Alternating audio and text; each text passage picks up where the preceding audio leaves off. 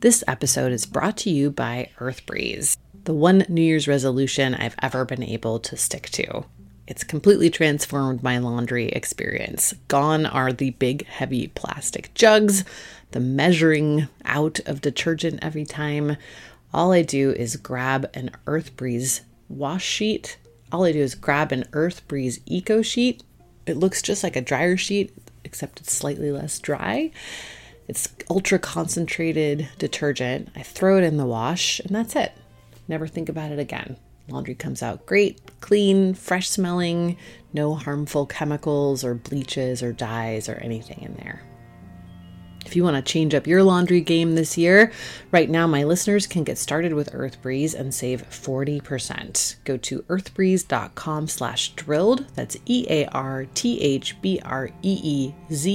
dot com slash drilled for 40% off your subscription.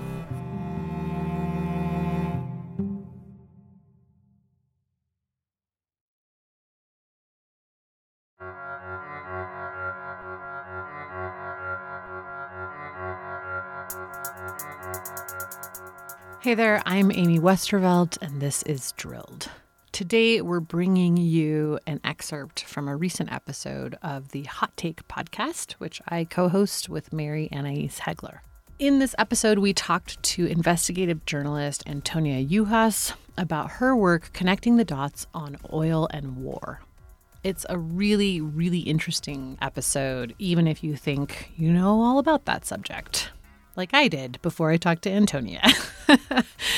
I hope you enjoy this conversation. And if you want to hear more of these sorts of conversations, check out Hot Take wherever you get your podcasts. We'll also drop a link in the show notes.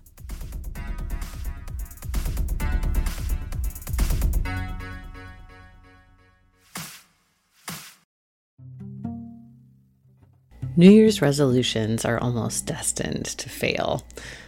I resolve almost every year to work less, and we all know it's not going to happen. but one thing I have been able to stick to, and you can too, is switching up the way you do laundry in 2024 and grabbing Earth Breeze.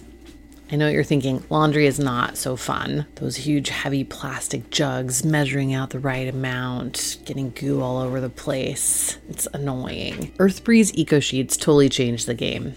Unlike powder or liquid, EarthBreeze actually looks like a dryer sheet, but it's ultra concentrated laundry detergent. And it's super easy. You just throw it into your laundry and that's it. There's no measuring, there's no lugging anything around. Your laundry comes out clean, it smells great. I love it. It's genuinely made my life easier. It's also dermatologist tested, hypoallergenic, free of bleach and dyes, so it's perfect for every load. You'll never run out of detergent again thanks to Earth Breeze's easy, flexible subscription. You can adjust, pause, or cancel at any time with no hidden fees or penalties, and you save a whopping 40% when you subscribe. Plus, shipping is always free, and Eco Sheets are packaged in a slim cardboard envelope that saves a ton of space. It also gets rid of one more plastic thing in your life. And the company has donated over 100 million loads of laundry and counting to those in need. Right now, my listeners can get started with Earth Breeze and save 40%. 40, 40. Go to earthbreeze.com slash drilled. That's E-A-R-T-H-B-R-E-E-Z-E dot com slash drilled for 40% off your subscription.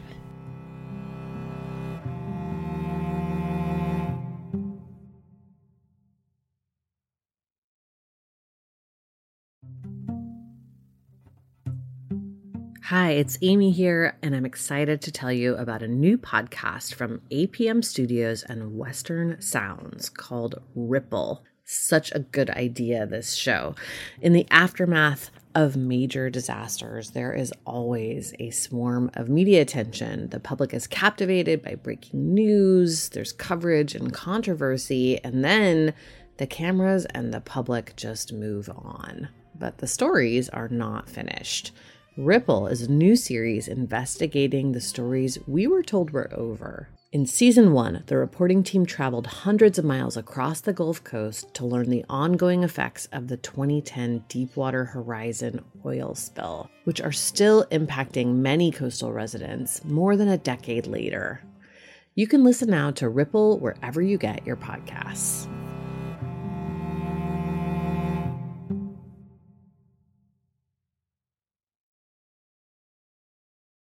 Antonia Juhasz, welcome to Hot Take. Thanks for doing this. Thank you so much for having me. I'm thrilled to be on with both of you. I'm really, really looking forward to the conversation. Yeah, us too. Do you want to give us a little bit of intro um, to yourself and, and kind of how you started looking at the oil and war intersection? Sure. Um, so I am an investigative journalist. I'm the author of three books, and I also am an analyst. My background is in public policy, both uh, my undergraduate and graduate work, and I worked as legislative assistant for two U.S. members of Congress. And um, I didn't find oil and war. Oil and war found me uh, same way the oil industry found me. I had been um, focusing on issues related to corporate power basically i left capitol hill because i was um, disenchanted with the role of corporations in policy making and that had nothing to do with my offices that i worked for in particular which were great offices. It was just the um, the overriding uh, uh, power that i just i think is you know going in as a young 26 year old um, i just didn't anticipate. And so i left to address those issues of, of corporate power over uh, democracy. And as the years moved into the Bush administration, the oil industry was just so predominant within that administration that you couldn't write about politics and corporations or think about them without thinking about oil. Um, and then that just became, unfortunately, it never went away as my driving uh, concern because it didn't go away as an issue. And that then melding investigative journalism with looking at oil and the way oil overlaps with everything became my career. Basically, oil as it winds its way through human rights, climate, justice, war, peace, health, you name it, um, became my frame. But for a good, solid, I don't know, a lot of, for many, many, many years, um, oil and war dominated a lot of my thinking because it's it's what dominated uh, the Bush administration and the oil industry with the wars in Iraq and Afghanistan. Mm, yeah, mm-hmm, mm-hmm. that makes sense. Yeah. That totally makes sense. Yeah. So one of the reasons we wanted to have you on the show is I think that like people often think of war um, or wars being fought for oil to the point that it's become pretty much a cliche. And the, probably the biggest case of that is the Iraq War, which you've written a great deal about. So I was wondering if you could break down for us just exactly how that happened, how it was a war for oil. Yeah, because I, I think that actually gets lost. Yeah, sure. I think, you know, I, I wrote about this in two books, in The Bush Agenda and The Tyranny of Oil, and have written um, a, a lot of articles on the topic. And my overriding, um, you know, point that I that I drive home is that this was, uh, you know, this was not a war that was only fought for mm-hmm. oil. There were other reasons, and that is usually how wars happen. It's very difficult to build up a constituency that is willing to go to war unless you can point to a lot of reason a lot of winners potential winners mm-hmm. right so there were a lot of different interests that put us into the war in iraq but the first thing to say is um, it wasn't a war about September 11th because what's very clear is that the planning for the Iraq war began well before uh, September 11th mm-hmm. occurred. And who um, did that planning? And the so the, the people who became all of the lead members in the bush administration had spent years talking about and planning um, and stating that they that they wanted to go back to Iraq to overthrow Saddam Hussein after the failed uh, intervention of the senior Bush administration. Right. So that would be um, during the Clinton years, am I right? No, not during the Clinton years. So these were all of the people who were out of office in between. So when the Clinton administration came into power, all of those Bush senior folks who then became Bush junior folks were out of office plotting. And one of the things they were plotting, and they were very clear the thing that they were plotting to achieve was American empire. Those were their words. They were very clear about it. That was their intention. And they um, really wanted to go back to Iraq. That was sort of a central location. With these players, their relationship to the oil industry uh, was always intense, but it was really with George W. Bush, you know, the oil industry spent more money on any election, any presidential election up to that point to get George W. Bush in office. There's only two presidents in U.S. history who had who came out of the oil industry. That's George Bush Sr. and George uh, and and the younger George Bush. Um, Dick Cheney, uh, the vice president, had of course had a tenure at the head of Halliburton, the largest, the world's largest energy services company. George W. Bush, uh, his longest career was actually running um, the the Texas uh, baseball team, but other than that, uh, he had also um, worked in the oil industry like his father. And they got these oil men into office, and then the industry was both solidly within the administration and outside of it pushing uh, and to gain greater control of oil and the central location for doing that was Iraq. Yeah. Um, and yeah, wait, yeah. hang on. So in these rooms planning this uh, basically second coming of the Iraq War, because um, I think I'm old enough to remember the first one, Desert Storm. I don't know if everybody else does. Um, you mean Operation Desert Storm? Yes, yes. I do remember Operation. Yeah, that's exactly what I mean. Um, and how that was supposed to have been like, you know, mission accomplished. We did it. And then mm-hmm. how much oil was in these rooms planning the second um, part two of this? Part two. So, so um, just within days of taking office in 2000 so of course september 11th wasn't until september 11th 2001 so within days of taking office um, the members of the Bush administration formed under Dick Cheney's guidance, the Cheney, um, ener- what became known as the Cheney Energy Task Force. And ev- every leading um, oil company CEO uh, participated in that task force, as well as oil industry people within the administration, such as Dick Cheney. And what we know is that from the earliest days, um, one of the things that they did within the task force was look at a series of maps and lists that listed out all of Iraq's oil fields. And there was a list that was called Foreign Suitors for Iraqi Oil. So at this stage, Iraq's oil was closed uh, to Western oil companies. It was closed to all foreign oil companies because of the sanctions imposed on Saddam Hussein as a result of the first Gulf War. But Hussein was in discussions with oil companies from China, uh, with oil companies from France, mm-hmm. with oil companies from other countries, that if the sanctions were lifted, and there was a good chance that they might be at this point, all of that oil would go to all of those other countries and companies, and the US and the British, in the form of BP, would be shut mm-hmm. out.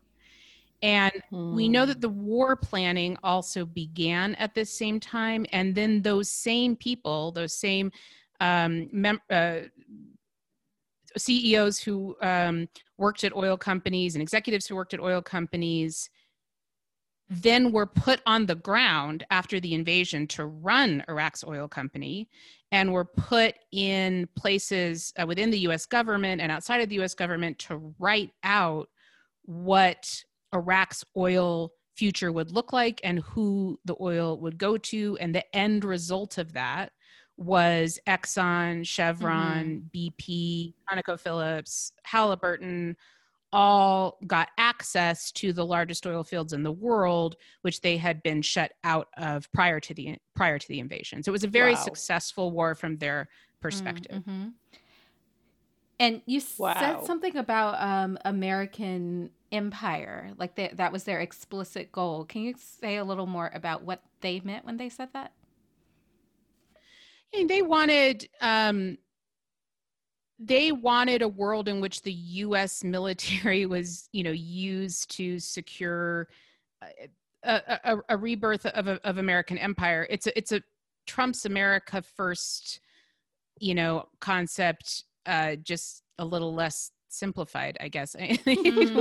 they wanted to rule they wanted to rule the world I and mean, that's it's very simple uh, uh, you know they had lots of grand theories around why that was a good idea but they were very explicit that the us military and the us government uh, were tools of empire building now I, i'll say trump Trump's model is different. Uh, it's not driven. It, it's driven. It's it's a combination of isolationism and America firstism. So it's not uh, doesn't use the military in, at all in the same way uh, as the Trump, excuse me, as the Bush folks mm-hmm. did. Um, but also, the Bush administration worked hand in hand with an oil industry that had also had a 150 years of experience working hand in hand with militaries around the world. So the oil industry right. and the milita- militaries are very united in their objective, and the oil companies also saw the US military as a tool of their objectives. So, the one thing I would just say is I do not believe that the Iraq War was a war that was fought because the United States believed that control of Iraq's oil was good for the US, that it would bring more oil to the US in that in that way. Uh, I believe that it was for the oil companies to have control of the oil to then do with what they would want to do and for the profits that they would generate from that. But from the perspective of the US government, it was to deny the power of that oil to other uh, countries, that's other governments. An interesting right? point of differentiation. Yeah, that's really interesting that it's it's not even so much to get it for America, but to stop, you know, other uh, getting in there. That's interesting. I mean, as a petty bitch myself. You know. Yeah, yes, yes. Go I, on, I go would, on. Instruct I would do some shit like that. I'm not gonna lie. not with oil. Not with oil. yeah. I think that um, you know, they um wanted to deny so uh, Saddam Hussein had been someone who was very much within control of the US government for decades and was a creation of the US government. He then became rebellious and powerful in his rebellion. And he had a lot of power in that rebellion because of his oil. So, um, getting rid of his you know that the, the the potential that they that the US government believed that he had or the Bush administration excuse me believed that he had to unsettle US strategic interests across the Middle East was dealt with by taking away him and taking away his oil. But it also, again, explicitly served the interest of US oil companies um, to gain access to the world's largest pool of oil at a time when their biggest problem at that time, this is before before the gates were unleashed and the policies eliminated that kept them away from lots of other places where there was oil we used to have a fair about a bit more restrictions on on where oil companies could go for oil. So you didn't have the fracking boom at that time. You didn't have the same level of access to offshore drilling. You didn't have the same level of access to tar sands. This was a time when there was a great concern that there wasn't enough oil and certainly that the oil companies didn't have enough oil. So they saw this prize as necessary vital to their survival and they yeah. got it. Have you That's super interesting. Have you seen the Dave Chappelle skit about the Iraq war, Antonia? No, oh, I really? haven't. I- what about people who say you're only interested in the Middle East for oil? What? Huh? Oil? Who said something about oil, bitch? You cooking? Oh.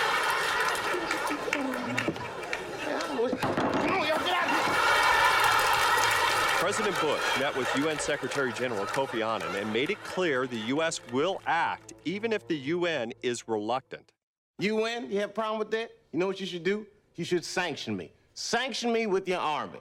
Oh, wait a minute. You don't have an army. I guess that means you need to shut the up. That's what I do if I had no army. I would shut up. Shut the up. I got a coalition of the willing. I got 40 nations. Ready to roll, son. Like who? Who said that? Huh? Huh? Like who? England. Japan's sending PlayStations. Stankonia said they're willing to drop bombs over Baghdad. Riggedy row is coming.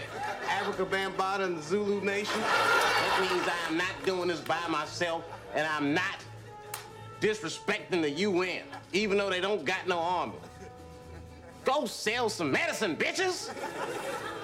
Trying to get that all. Oh! like like it slips out.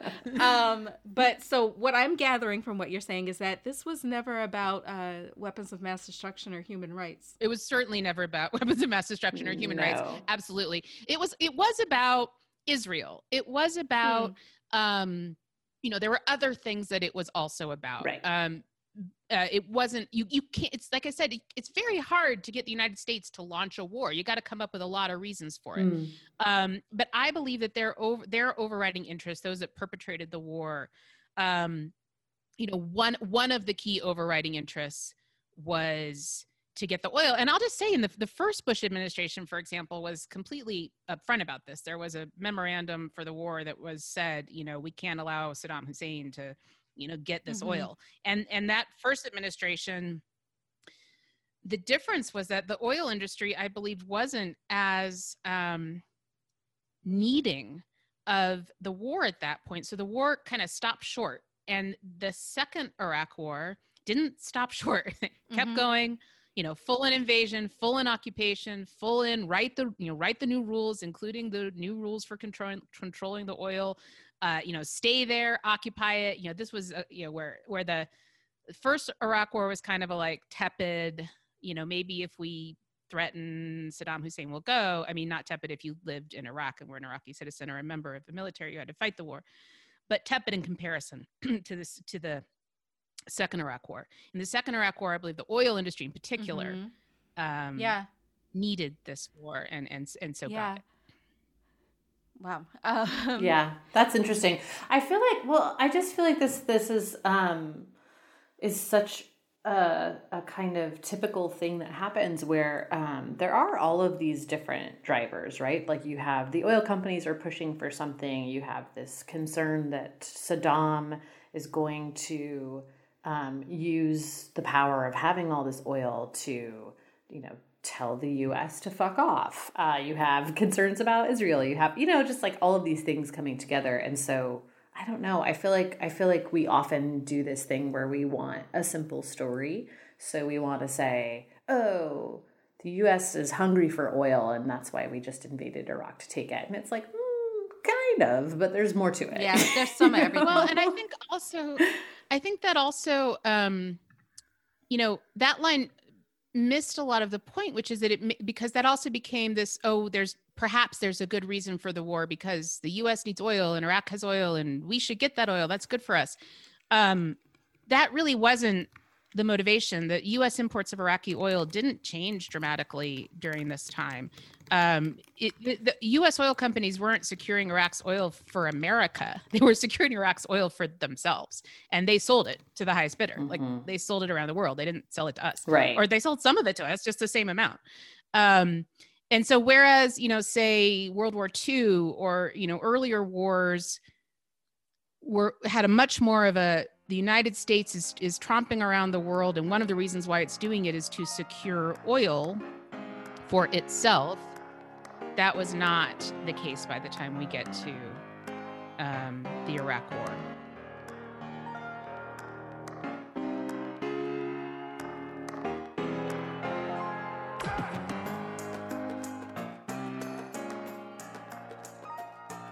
Yeah. You know what I can't get off my mind is that at the time that they're doing this um, and causing all of this destruction, at least largely in the name of oil, they knew about climate change. Sure. I mean, I or and certain yes. I mean, so that's a brilliant point. So the oil companies, you know, back in um, you know the mid '70s, uh, knew that the burning of fossil fuels not only cause climate change, but would have devastating Mhm. effects through the through the warming of the planet. This, you know, not just aware of it, but aware of the harms, and then you know at the same time, as, you know, as you suggest, are you know not only are not only with Exxon. Uh, you know, then sits on that knowledge, then funds the de- the denialist Mhm. movement that denies that Mhm. knowledge, um, but is also you know tromping around the world uh, to to acquire more oil and putting us through, you know, a, a devastating war. I think also, you know, maybe for younger listeners, the, the, the, human and environmental and economic and social and political cost of the Iraq War is, you know, just incalculable. You know, just lives lost, nation destroyed, a region destabilized. Um, you know that you know, and so I think that it's it's worth looking at that. And i and i also and i think it's important to always talk about afghanistan within the context of iraq because to me the members of the bush administration as i said had intended to go to war in iraq. September 11th happened and the perpetrators of september 11th were in afghanistan. So September 11th provided what became the excuse for the invasion of Iraq, but it didn't really make sense because the perpetrators of the war weren't in mm-hmm. Iraq. The perpetrators of the war were in Afghanistan. So if you want to invade Iraq on the idea that it's about September September 11th attacks, but you're not invading Afghanistan, that doesn't make any sense. So I believe that we invaded Afghanistan as simply a uh, see, we do care about September 11th. uh, look, we're invading Afghanistan, and now we're going to invade Iraq because, see, that's clear that it's about September 11th. And of course, then that is the double enormous global tragedy, the longest war the U.S. has ever been engaged in, the devastation of the Iraq of the Afghanistan war, of course, to the people of Afghanistan, the soldiers who had to fight there, the region. Again, um, so I reported across Afghanistan looking at the role of oil and gas in that war. And in that war, it was really just this sort of um, attempt at a at a bonus. Like we're in Afghanistan, there is oil and natural gas here. Let's see if we can get it. And that never happened because Afghanistan was a ter- I mean, both wars were, of course, terrible decisions to make, but Afghanistan, there was just no way that the United States, if it had learned any lesson from anything in the past, was going to do anything in Afghanistan other than create greater harm. Um, and it was never been stable enough to get oil and natural gas. So if you are someone who believes that oil and natural gas are, you know, useful or, uh, you know, would be good for the economy or whatever, there was just never enough stability ever achieved in Afghanistan to ever really pursue the oil and natural gas. Instead, as I reported on sort of traveling across the north of Afghanistan, um, it became a, a, a point of confrontation where the Taliban was also focused on these areas because the US government was focused on these areas and it was creating even greater uh, instability uh, that that the U.S. government was interested in pursuit of of the oil and natural gas in mm-hmm, Afghanistan. Mm-hmm, mm-hmm. Yeah, it's it's such a sad story because uh, the effects of these wars are still happening today, right? Like that's a big part of why they're mm-hmm. incalculable. Um, I was reading yeah. a story that came out this summer about um, the health impacts for people who live in, um, I believe it's Basra, um, in Iraq. Is that right? Did I get that name right? Yeah. Yeah. Um, and how there's like open flaring and like there are children who have never seen uh, darkness at night um, because there's open flaring from all the natural gas wells. Um, and the cancer rates are just through the roof.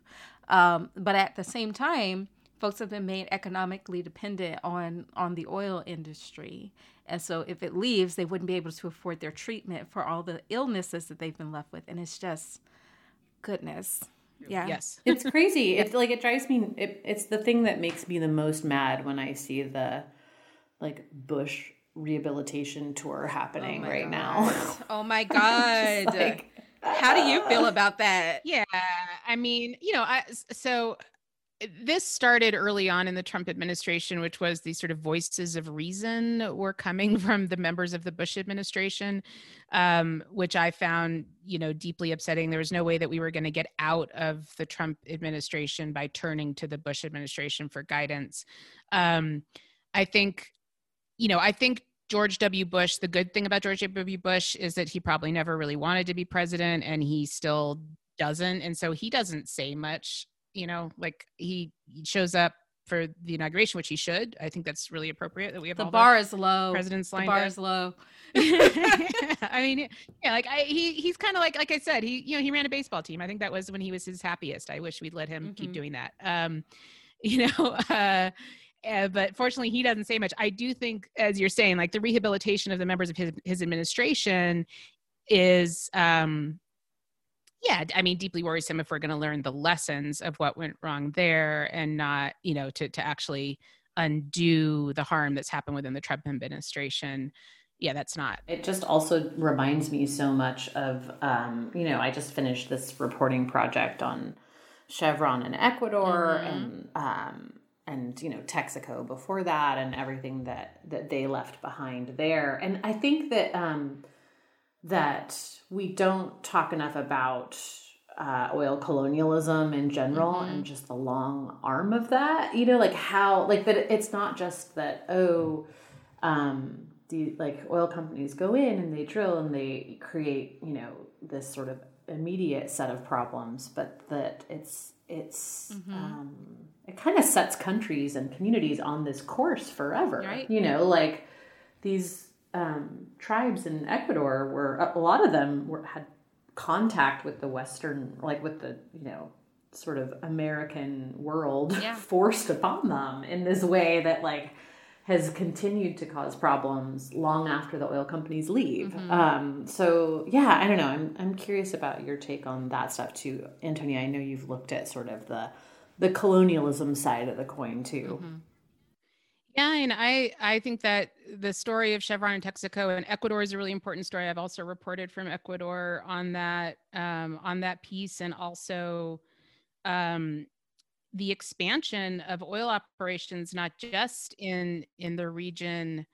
Um, you know, this is you know decades long pollution and just uh, you know how do you summarize chevron in ecuador i think you know basically just just operating with impunity and using the worst practices possible within indigenous lands in ecuador and just enormous pollution over decades and decades and decades um, and fighting uh, still for the um, requirement that it pay a judgment of nearly $10 billion for that cleanup which it refuses to pay. And the you know i think the story of oil um, oil expansion across the United States and across the world is oil companies um, partnering with governments and militaries or police forces or private police forces um, to you know ac- acquire oil that is primarily found on indigenous people's lands. So that you know so that's that's sort of like the early history in the united states i think one of the the key places to look at is the osage you know they became the most murdered population in the united states and the primary Mhm.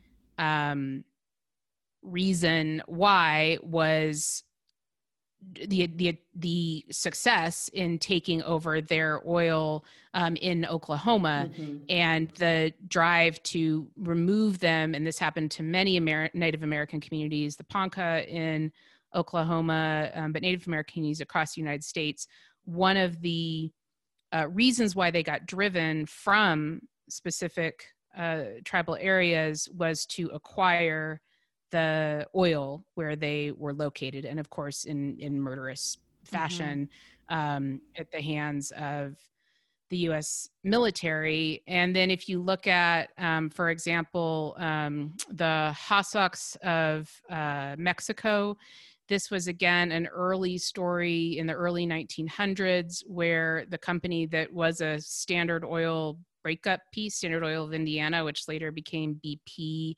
just uh, teamed with the um, military in Mexico to decimate this you know Huasteca region, which was uh, described as an Eden in in the area in an area that is now uh, Veracruz and Hidalgo, um, decimated the land, m- murdered many of the people, took the land, forced many of the Huastecs to then become forced laborers uh, to work for the oil, you know, to work for the oil companies. Um, you know, this is a model played out, uh, you know, a- across the world, and then just this model of teaming with militaries to acquire and secure oil. So you've got ExxonMobil in Aceh, Indonesia. You've got Chevron and Shell in Nigeria. Um, you have essentially the creation of many countries within the Middle East as a result of um, the US and the British divvying up their lands to um, and calling them countries to to help gain you know acquisition to their to their oil Mhm. you know this is a story that we can talk about for a long time but a lot of um western power is derived from this forcible acquisition of mm-hmm. oil on behalf of western oil companies from indigenous peoples you know around the world. And i think again where this started originally with native american communities in the us a lot of this was then offshored so that americans didn't see this for for mo- for most decades of the history of the Kind of similar to It the Iraq happened- War, right? yeah Yeah. exactly And the Afghanistan Yep. War, right? Because it's also fought by this, you know, handful of people over and over again. Exactly. So you had oil development taking place, you know, f- far away from where most Americans saw it and didn't i- i- in nations and communities of color. Um, and it didn't, the costs of it weren't as apparent. And then, of course, um, that really changed with the advent of fracking in the United States, where your average American, your white American, became exposed to oil development in a way that people of color, communities of color, and nations of color had been for decades. And most people, when they're confronted with the realities of oil operations, and it's right next to where they live, don't like it, including the CEO of ExxonMobil, Rex Tillerson, at one point had a fracking development planned for near his mansion outside of Dallas. And he didn't like that. So he fought against oh, it. Oh, against well, look at that.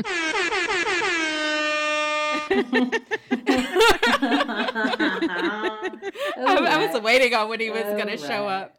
But no, that I, I think that's a really important point, and also this point about um, you know all of these removals and assaults on indigenous people in the name of oil. Those are also oil wars, and I don't think that people quite understand them that way.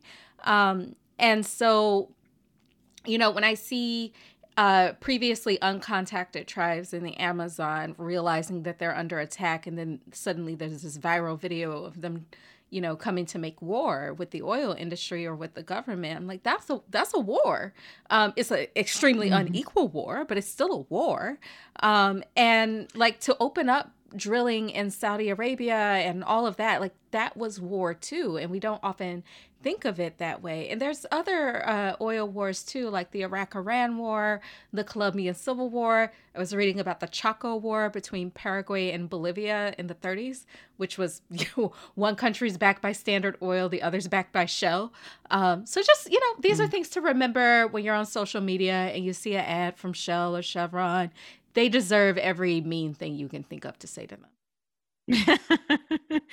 yeah, I mean, I think you know, you get there's, I, I to me, there's so many important points that you just raised. So I'm I'm trying to figure out like where to jump in. I, I think the thing that I think is most important to, to for for folks to look at, and it's it's it's hard to sort of um, what's the word I'm looking for? Like just like not not knock it all off my my head and our heads to to to share it in, in this type of format but is to go through and look at all of the examples of the oil industry teaming with and using militaries Mhm. um, and supporting and propping up the most brutal dictators in the Mhm. world as a means to protect and get oil. And of course, uh, where I didn't end that story is so more Americans have been exposed to the the harms of the of the oil industry with fracking, but what then also came around again and hadn't for decades, really since this time of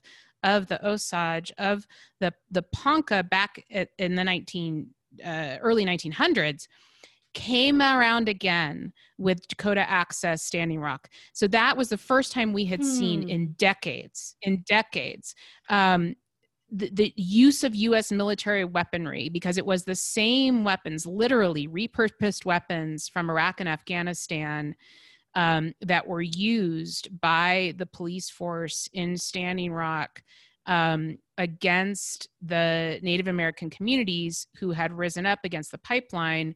They you know stood head to head against this you know militarized police force and private security force with assault rifles loaded and pointed at them with snipers sitting in assault vehicles uh, you know with guns loaded and pointed at them um, you know in a in a fight to stop the pipeline. And that was an experience that had played out across the world um, coming home again to the united states again at a point where the us industry was sort of that desperate to need to move forward that it, that it used used the a militarized force in the us in a way that it hadn't uh, hadn't in mm-hmm, decades. mm-hmm. wow. Yeah that's that's really fascinating. I mean standing rock i think is um, one of the most important movements in the past just decade honestly. Um, it informed so much of what happened in minneapolis this summer and across the country. It changed the laws about what's critical infrastructure and what isn't. Um, i mean yeah it's it's a critical thing for understanding not even just the climate movement but where we're going as a country. Yeah and there was you know a great deal of overlap in um, organizing. You know, there was um, Black Lives Matter um, groups were, were were very present in Standing mm-hmm. Rock. You know, people who'd been present in Standing Rock were on the streets and continued to be on the streets in um, uh, struggles for um, Black justice and and equity um, in protests uh, for for years from the beginning of from the beginning. Um, uh, you know, these have been overlapping movements and of course overlapping mm-hmm. struggles mm-hmm. where of course the you know injustices the lo- the location of um, production refineries transport in the united states until fracking had been you know largely in uh, of course in communities of color uh, across the us across right. the US. And I believe Standing Rock was about a pipeline going through what was supposed to be independent Indian land, which you can argue is an act of war. Um, because the U.S. Right. I mean, the tribe yeah. is a nation, right? It's a political body, and they're breaking a treaty with that nation, and they're supposed to have sovereignty on their land to say no to certain permits. Right. You know. Um, right. Yeah. That's and the U.S. Yeah, government definitely reacted like it was war. I mean, they they went in with overwhelming force. It was horrific. Certainly, a lot more force than we saw deployed on the Capitol steps. Well, that's for damn that sure. that's for damn sure.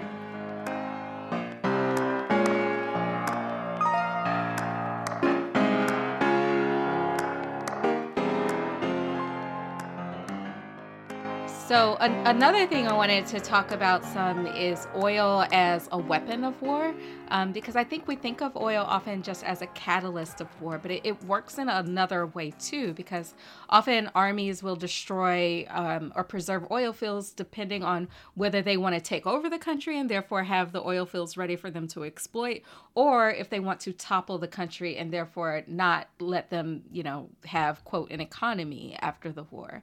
Um, and there was some of that in the Vietnam War. There was some of that even in the Korean War, it appears.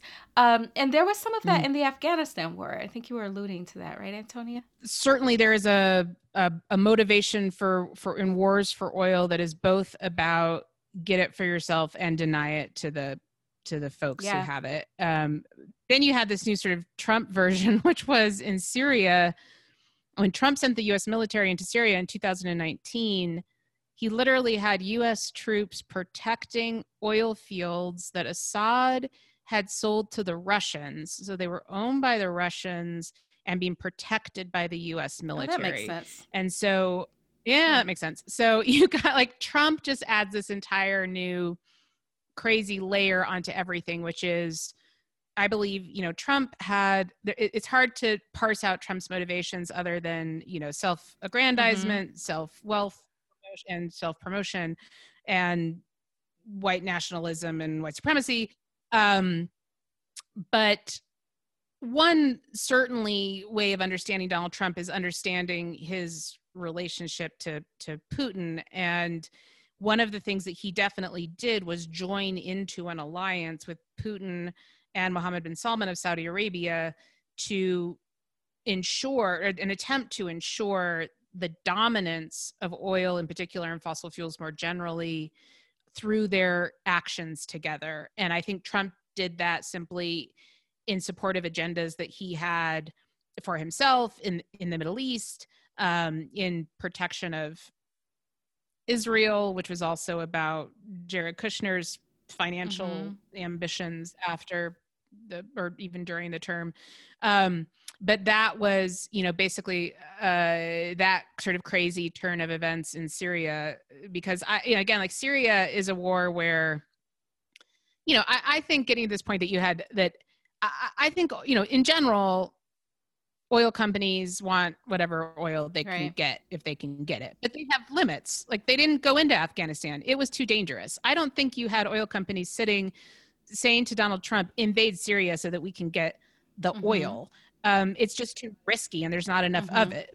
Um, but, you know, at the end of the day, once you're there, would they like it? Sure. But Trump wasn't doing that. Trump was protecting Syria's oils for Syria's oil for Putin. And that was a uniquely Trumpian agenda, which was quite successful. I mean, I think that between Trump and Putin and Mohammed bin Salman, that that team up for four years they did a lot for to secure for a lot of the world a continued deep investment in oil and fossil fuels. And fortunately there is a simultaneous aggressive um, pushback in the other direction.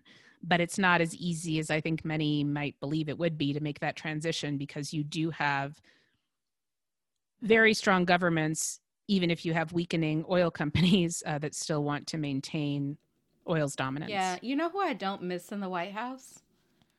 Donald Trump. I, I miss him. Yeah. Yeah. Yeah. Yeah. yeah. Yeah. Yeah. No, that uh, that's uh to, to say the least.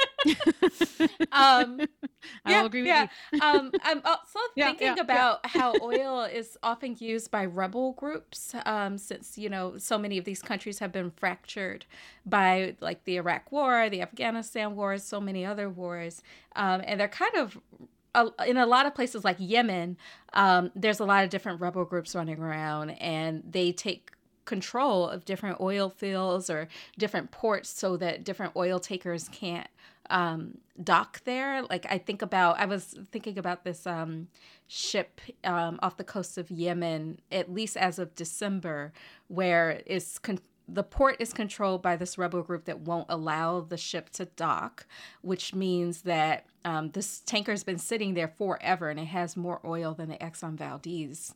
Um, and it's definitely mm. going to spill at some point if it's not taken out of the water. Um, but like there's no government intact anymore. And it's kind of used as this pawn and a weapon.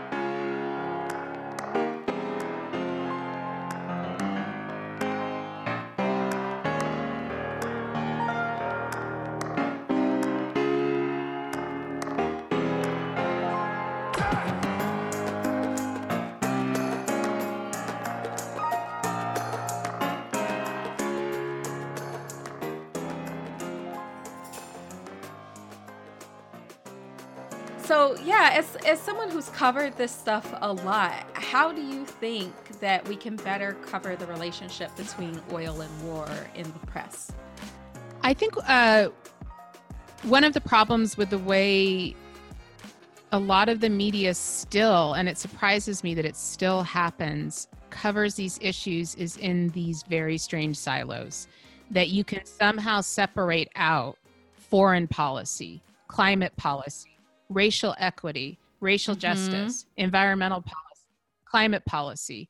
Um, you have a reporter who covers healthcare over here. You have a reporter who covers racial justice over over right. there. You have a reporter who covers business over there. and somehow they're still not exchanging notes it's happening more and more it is happening like there's some really great coverage of course that does you know make these linkages but you know it's still it still isn't enough and i think that the best thing that could happen is for your war reporters to be talking to your uh, environmental justice reporters, to be talking to your business reporters, to be understanding those links, and better yet, more importantly, reporting on them and explaining them to readers and responding to readers' concerns about those issues, and to listening to the people on the ground from the very beginning of oil development for 150 years of oil development. Wherever there are people who live where oil is being developed, transported, processed, refined, there are communities resisting. Mm-hmm always. Mm-hmm. And they experience war, they experience health devastation, they experience inequality, they experience injustice. And if you listen to them and report from that, you will uh, you will make these connections in your reporting.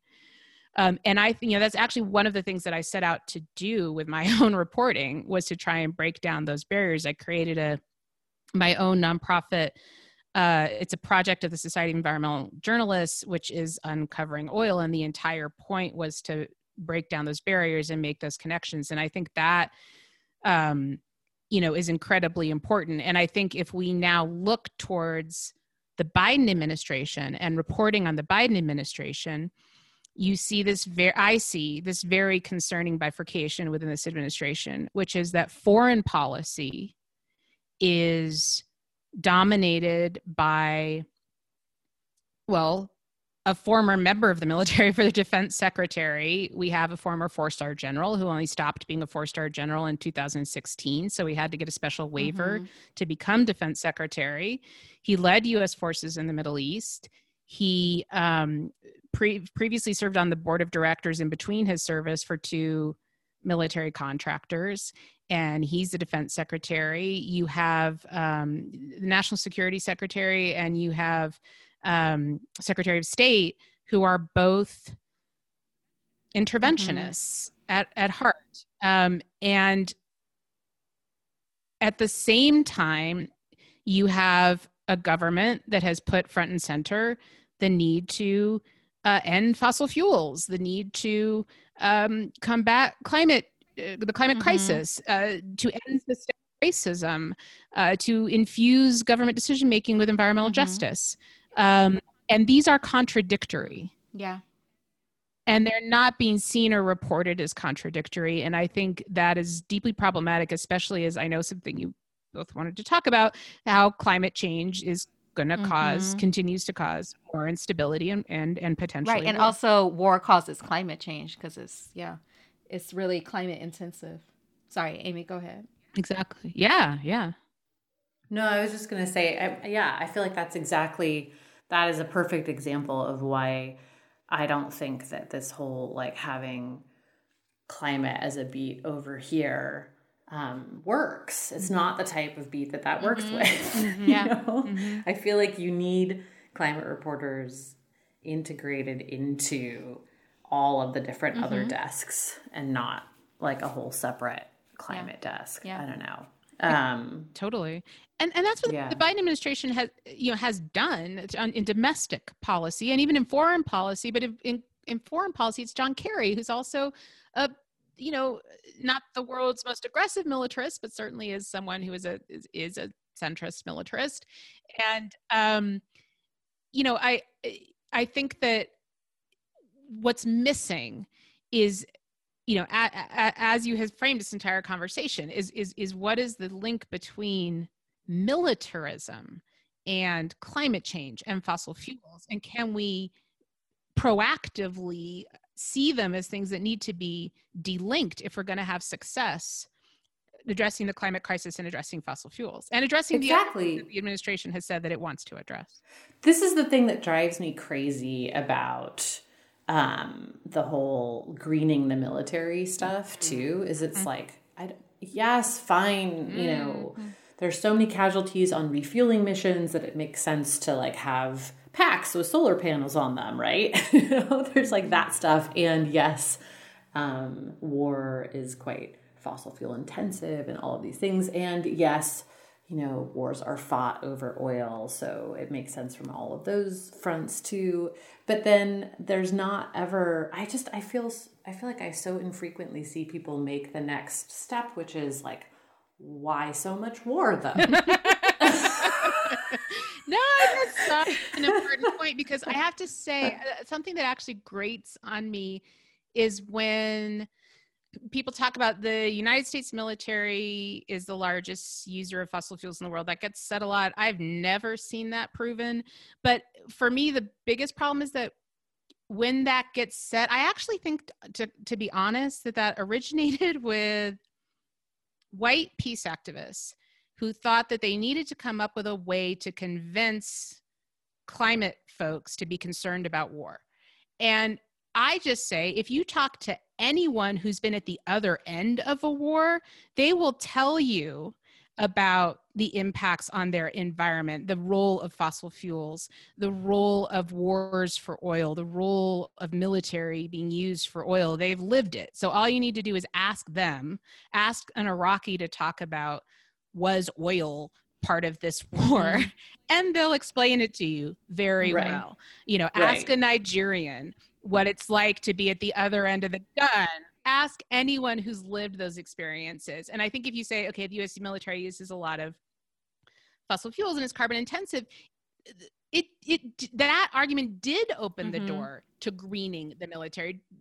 President Obama stood in front of a biofuel jet on the same day that he announced a new massive, you know, deep water oil project uh, to say, you know, look, we're growing the military. Like I, you know, right? I They've mean, been saying it for years. I just yes, yeah. I looked up because I did. I was like, God, I did a series for Forbes on greening the military. like it's got to be ten years ago. And yes, in fact, it is ten years old. That story. and it was like this big thing. Everyone was like, "What? The military cares about like oil?" And you know, it was like they were putting it, they had already been putting it in the quadrennial reports for like years by that point. Yeah. So it's not new to think about this. Um, yeah, I mean, I don't I just, think it's unimportant. Yeah. I mean, but I would no, rather no. not fly the jets, right? Like, right, that, exactly. That, don't fly the like. Not great. Let's fly the jets as long as they're being flown with biofuels.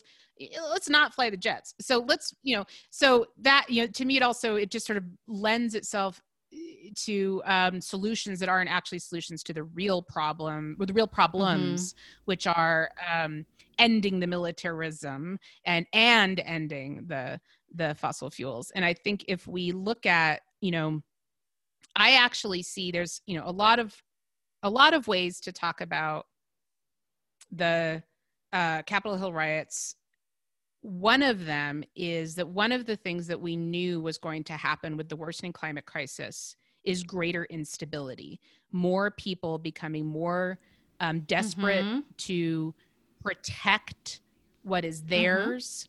Mm-hmm. Uh, in this case, is white supremacy and the things mm-hmm. that come along with it. But to feel insecure in their world, to need strong autocratic leaders, some some people to come up and say, "We're going to protect you," because the world is becoming deeply, deeply, deeply destabilized. And there are millions of people who don't have homes, who are looking for homes and are coming into your country. And you can either say, "Oh my God, please come into our country. We, lo- you know, this is wonderful thing to have happen," or you can say, "Oh my God, I'm terrified of these people coming into my country," and shut the door. And who's going to help me shut the door? And who's going to help me keep them out? And if I keep them out, that'll stop all these other problems that I don't want to see happen. And who's going to, you know, protect me? And greater instability, insecurity, pandemics um, are part and parcel to a, to a worsening mm-hmm. climate. And I think that until we confront the nature of that, um, who's holding on to what? Why are they needing to hold on? Uh, you know, we're we're missing a key piece of of the of the climate crisis, and of course, uh, uh, you know, a fundamental part of that and what we're talking about is um, uh, people people um, so for example in uh, Syria. Syria is certainly a war that has many causes, but one of them is the worsening climate crisis, which created drought, which ended access to agriculture, which forced people into cities, which created these conflicts within those cities, which helped lead, to, led to instability and war fighting. And we are just going to see, you know, there are many, many more places in the world across Central America, across South America, across Africa, the African continent, across the Russian continent, across the United States, where drought um, is forcing people to leave, to move. And when people leave and move and we don't respond to that with open arms, the other way that people respond to it is with arms. Mm-hmm. Mm.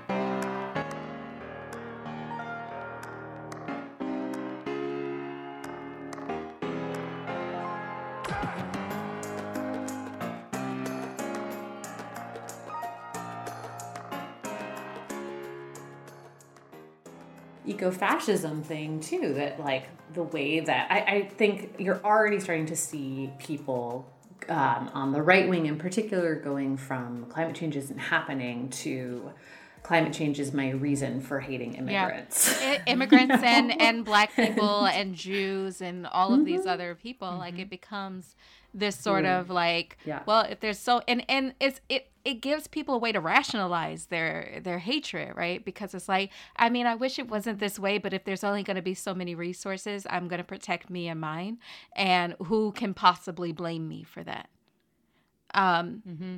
yeah i mean it's terror it's a, it's a terrifying development and it's and it plays out you know like basically you could see you know Viktor Orban of Hungary, um, you can see the, the, the, Trump in the United States, you know, the rise of autocratic uh, regimes, mm-hmm. that many of which are a response to fear of immigration, um, and and are strong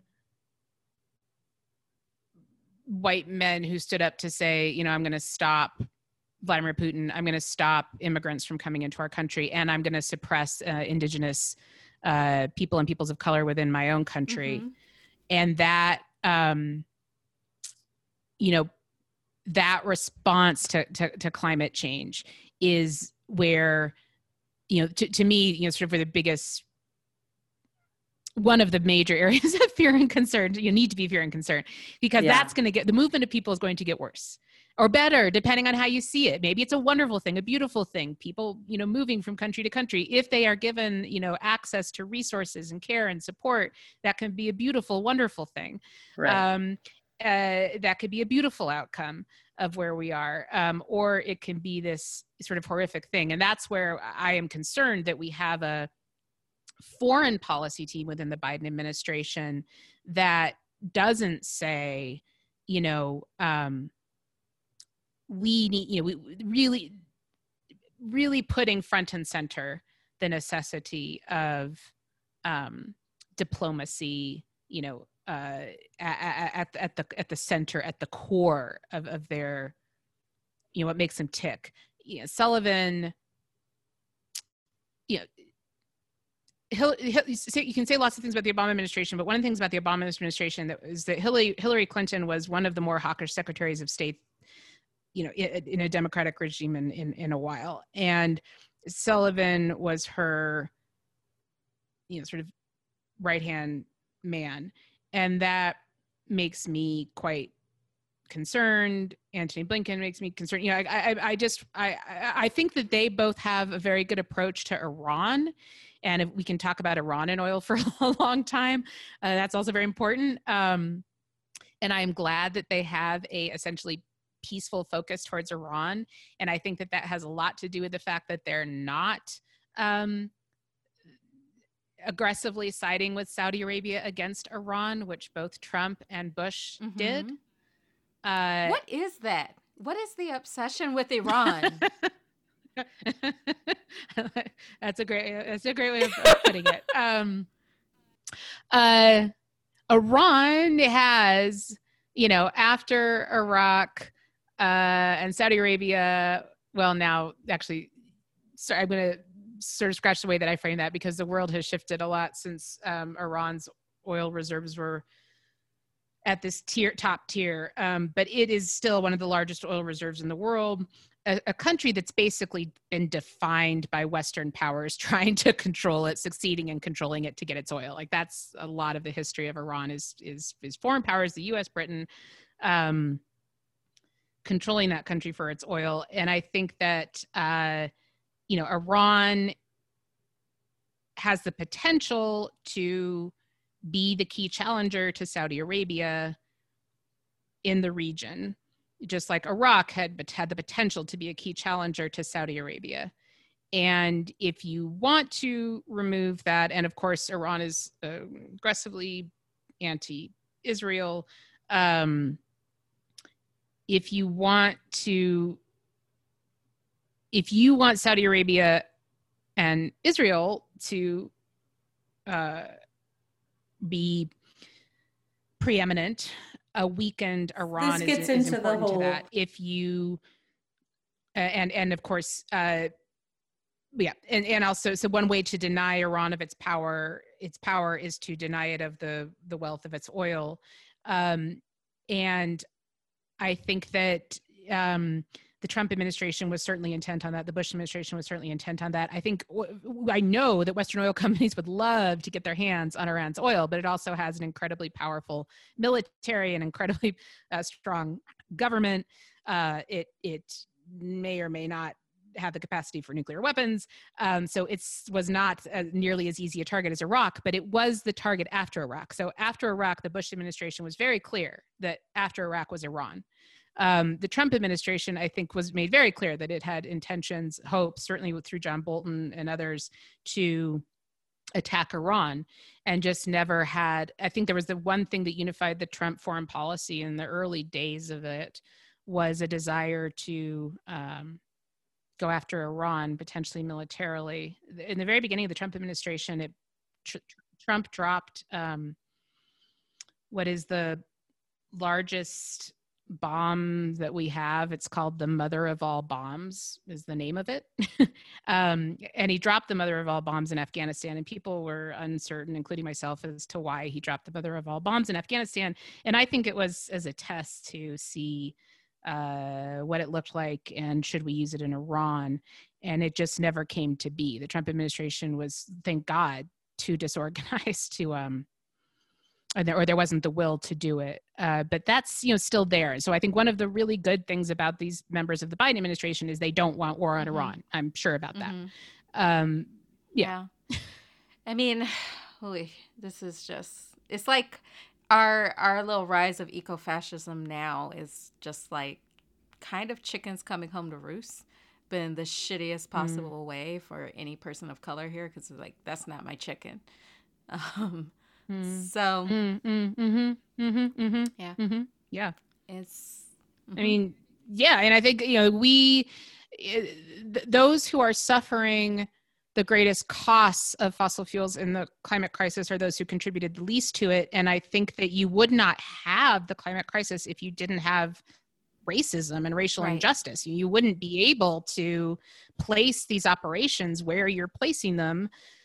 Uh, you know fight wars in in and and use the military in nations of color and communities of color uh, put these operations in those locations uh, without obviously systemic racism and, and inequality and if you didn't have that you couldn't you couldn't have these you know dirty and polluting operations and these wars uh, and and you wouldn't have the climate crisis i think that's certainly certainly certainly true yeah Mm-hmm. Um, yeah. honestly, that was why I wanted to to do the show is because um, you were saying earlier, like ask a Iraqi, ask a Nigerian. I saw someone on Twitter say like I hated the fossil fuel industry long before I knew about climate change because of what they did to my country. Mm. I think that's an incredibly important point. And for me, where that where that becomes such an important point um, is looking at right. what are the solutions. So right now, we've got oil companies that are saying we're going to be the solution. Mm. Um, we're going to become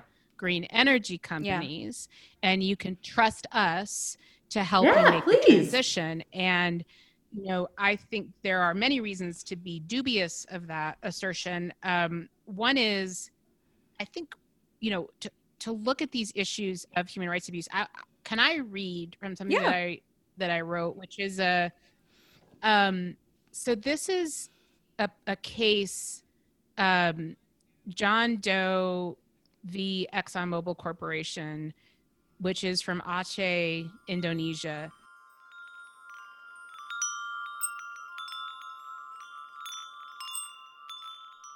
Among the plaintiffs, all of whom use aliases out of fear for their lives, is John Doe 2. According to the, complaint, in August 2000, soldiers working for ExxonMobil beat and tortured him using electricity all over his body, including his genitals. After approximately three months, the soldiers took off the blindfold, took him outside the building where he had been detained, and showed him a pit where there was a large pile of human heads. The soldiers threatened to kill him and add his head to the pile. He was ultimately released, only to have the soldiers return later and burn down his house. Now, this case is one of many where the principal argument that ExxonMobil is making, Chevron made a similar argument um, in, in accusations of gross human rights abuses against it in Nigeria. They don't argue that the events didn't happen. They argue that they're not liable for them as the parent company Mhm. same Mhm. as Ecuador. Mhm. So, you know, I, you know, I, I don't know if this if this happened. This is a complaint, but based on all of the evidence that I have seen, and based on all of the evidence on the actions of uh, the Indonesian soldiers at this time, it is a very good bet in my mind that it did happen. Um, and you know this sort of role of human rights abuse is certainly not isolated um, uh, to these locations. And and certainly if you look at the governments that the you know exxonmobil chevron um, shell bp conocophillips have have supported particularly exxonmobil um, you know these are as i said in the beginning some of the most brutal regimes in the world. So so first you just have to look at the behavior of the Mhm. companies you know how they have chosen to act. And then you say how have they chosen to act with this resource. So it's important i think to reflect that oil natural gas and, and coal for that matter are natural resources. They're not renewable but they're natural resources. Humans have interacted with these resources and cohabitated with them and used them for millennia. It's just in the last 150 years that these companies and it's the same companies have turned them into these you know massively destructive forces and so do we really want to turn over to these same companies based on that behavior the sun and the wind and the waves Mhm. Mhm. how are they going to behave in their control of these resources in their distribution of them in access to them in the lengths they'll go to maintain area for solar fields you know the resources that they need to main, to to expand. And they certainly have a model that is based on mass consumption growth um, as opposed to equitable distribution localized control of resources you know lim- limiting you know consumption of energy to a healthier sustainable way um, and so even if you look at sort of the best promises right now bp is probably going the furthest in what it's promising it's going to do and how it's going to transition even in it, its best model its best vision of what it intends to do two-thirds of its uh, operations are still going to be oil and natural gas 30 years in the future Yeah, totally. I think um I think that is the the thing that um I don't know. I I feel like we can't repeat enough is just that like why I still feel like there's so many people who think, "Oh, it's fine. BP and Exxon will just become solar companies." And it's like they they have given us no reason to want them in charge of energy, period. or anything else. You Right. know, it's like Right. they have, I don't, it's like saying, oh, Mitch McConnell is going to compromise. No, he's not. No, he's not. Like, come on, wake up. Yeah. You know, Right. it's just not, there, we have no evidence that shows that they will do that. And we have decades worth of evidence that shows that they will do everything they can to just protect their profits and like you know screw everybody over so why would we entrust them with this like incredibly important complicated thing that is so easy to get wrong in so many ways. Um, I just, mm-hmm. yeah.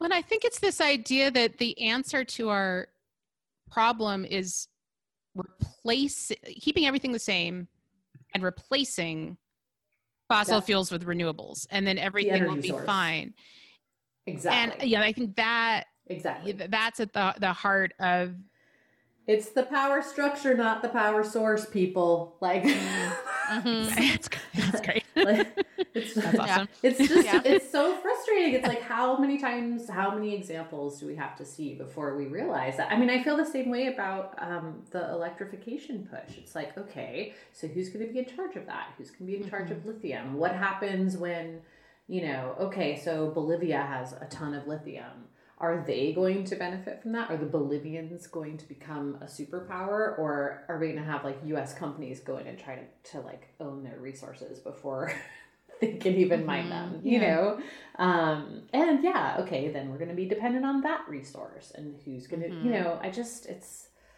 uh, yeah. I think you know it's it's it's it's it's important that we yeah there it, it's sort of looking at so what, what are the steps along the way? I think many people think you know basically we have to act now we have to act right away. The oil companies have the infrastructure. If they if they just shifted then you know we would get this sort of massive quick response. And for me there's you know some logic to that but it's only if you trust those companies. And again i come to the inequity of their distribution model. Mm-hmm a model that is based on constant growth and we can't consume any energy source in the way that we consume fossil fuels it's it, we, we we can't survive as a planet or a species if we continue to consume in the way and we by we i mean you know primarily uh, wealthy white mm-hmm. nations that are doing all of the you know like 99% of the consumption so we can, we those those people and nations cannot continue to consume in that manner any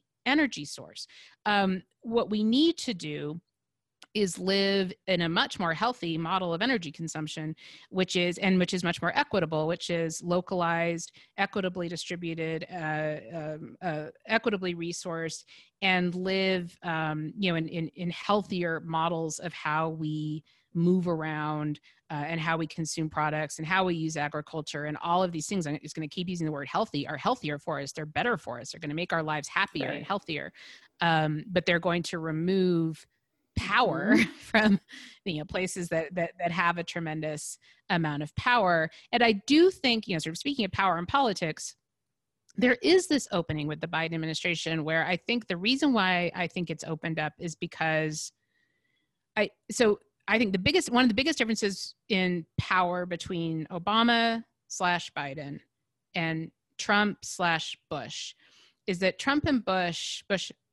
even more so well trump as well um, were tied financially to the fossil fuel industry directly and, and doing its bidding uh, to the T on everything. Obama and Biden are tied to the finance industry.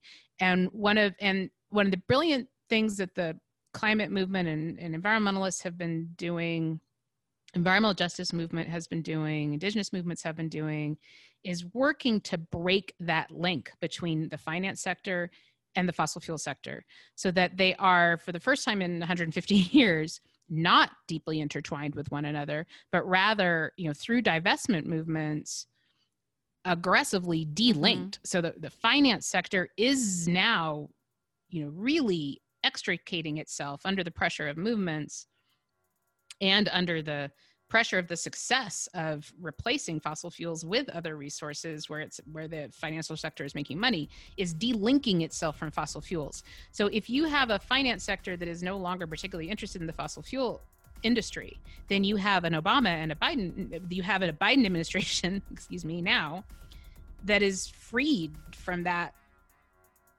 link mm-hmm. as well uh, it's you know so that it now has a type of freedom from those that back it um, to move from fossil mm-hmm. fuels. And I think that there's a reality in that that didn't exist during the Obama mm-hmm. era. Um, and I think that, you know, makes me hopeful that we actually are going to see real change from fossil fuels. Then the question is, it, you know, is that next step also going to be taken, which is that how do we have, a, you know, a truly just and equitable transition, which will be the healthiest and the safest and the sanest mm-hmm. for all of us if we if we do in fact yeah. do it. yeah.